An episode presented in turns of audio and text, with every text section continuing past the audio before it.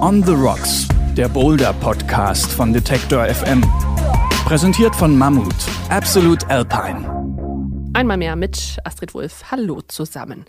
In der Boulderhalle Freunde treffen, Routen diskutieren und klettern, bis die Arme wehtun. Was könnte es für Boulderer Schöneres geben? Vielleicht durch ganz Deutschland fahren, verschiedene Hallen und Routen kennenlernen und sich mit neuen Bekannten messen.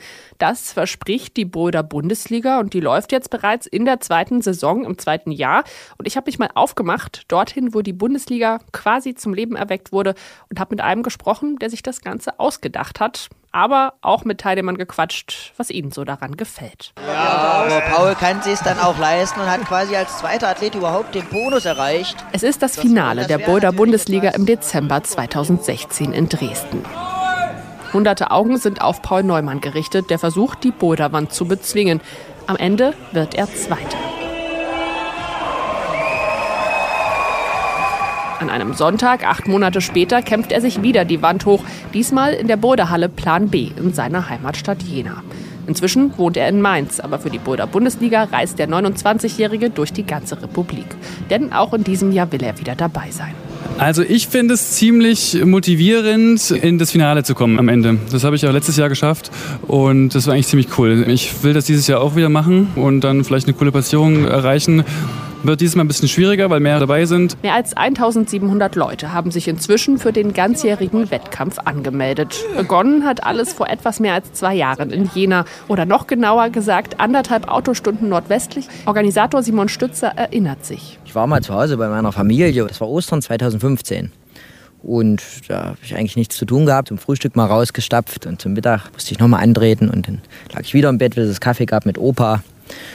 Und da ist mir das im Prinzip in den Kopf gekommen, wo ist eigentlich hier die Bundesliga im Klettern, im Bouldern. Und ich komme selber vom Hintergrund her so aus dem Tischtennis, bin aus Mühlhausen und die erste Herrenmannschaft spielt auch in der Bundesliga Tischtennis. Und da war es dann eben die Frage, warum es das eigentlich im Bouldern noch nicht gibt. Mit einem Freund und Kollegen setzt er die Idee dann in die Tat um. Ein Wettkampf in ganz Deutschland übers ganze Jahr verteilt. Das bedeutet für die damaligen Physikpromovierenden in Jena, Hallenbetreiber überzeugen, Sponsoren finden, einen Zeitplan austüfteln und ein Webportal programmieren, auf dem die Sportler ihre Ergebnisse eintragen können.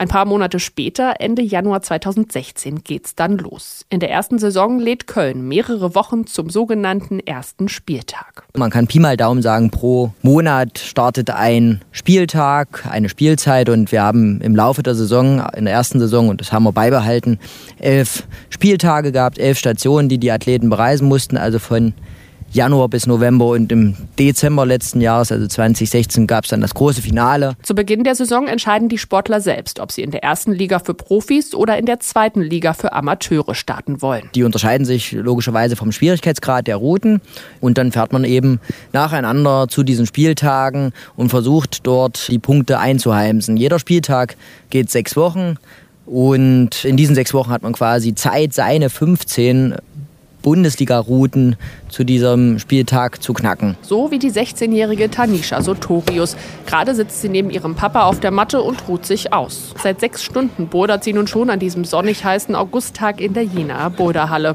Sie betrachtet eine Route mit großen, roten, abgerundeten Griffen. Die sogenannten Sloper oder Aufleger kann sie nur mit der offenen oder halboffenen Hand bezwingen und will das heute unbedingt noch schaffen. Die Boulder sind auf jeden Fall viel anspruchsvoller als in anderen Stationen, also meiner Meinung nach, aber auch sehr schön geschraubt und es macht trotzdem viel Spaß. Das blonde Mädchen aus Hürth tritt in der zweiten Liga gegen andere Frauen an.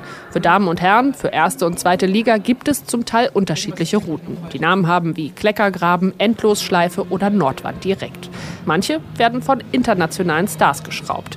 Bisher sieht es für Tanisha ganz gut aus. Zum Ende des Spieltags ist sie laut Online-Portal die viertbeste. Dafür ist sie gern in ganz Deutschland unterwegs. Bei mir ist das eher so der Ehrgeiz, weil ich gerne besser werden möchte und auch sehr viel Spaß am Bouldern habe.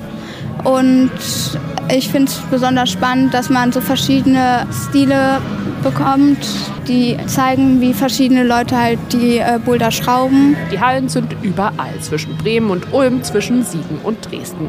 Die Boulderer fahren zum Teil sehr weite Strecken. Wer eine Halle nicht besuchen kann, hat aber nicht gleich verloren, denn 2 Ergebnisse werden bei der Gesamtwertung am Ende gestrichen. Außerdem liegen Hallen, die nacheinander dran sind und deren Spieltage sich überschneiden, nicht allzu weit auseinander, erklärt Organisator Simon. Zum Beispiel ist nach Jena Bamberg dran. Die Idee ist schon, dass man auch als Athlet, der eigentlich 11 Termine im Jahr wahrnehmen müsste, bei 2 Streichergebnissen müsste er 9 Termine wahrnehmen, dass er vielleicht auch an einem langen Boulder-Trip, Wochenende mit seinen Freunden auch 2 Orte besuchen kann und im Wesentlichen die ganze Bundesliga, die Kritiker durchaus als aufwendig bezeichnet haben, mit 5 Wochenendtrips managen kann. Für Boulderer Paul Neumann besteht genau im Unterwegssein der Reiz, weil es eben anders ist als ein Wettkampf, der an 1-2 Tagen ausgetragen wird. Im Prinzip ist es ein ziemlich lockerer Wettkampf.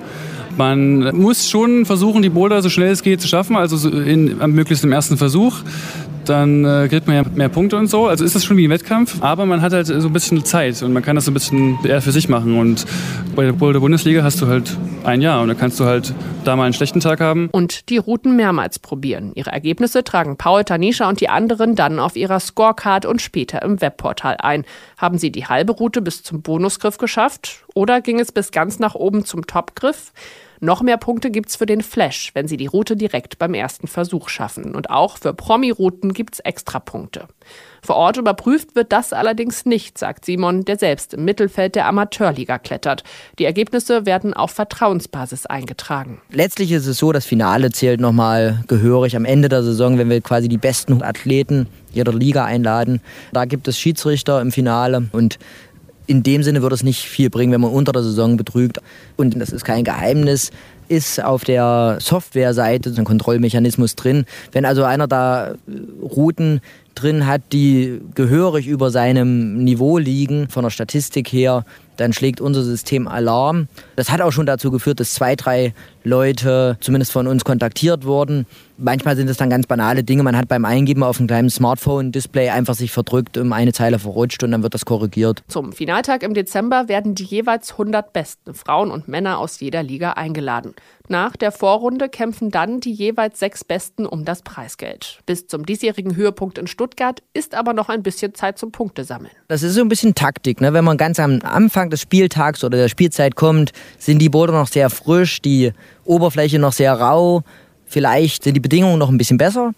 Wenn ich in der Mitte der Spielzeit oder am Ende komme, dann gibt es auf jeden Fall sehr, sehr viele Leute, die schon hier waren, ihre Begehung vielleicht auch auf Instagram gepostet haben oder wir produzieren ja auch Videos und man kann sich dann doch den einen oder anderen technischen Kniff abschauen. Noch organisieren Simon und sein Kumpel die Boulder Bundesliga ehrenamtlich, doch die beiden haben noch viele Ideen und große Pläne.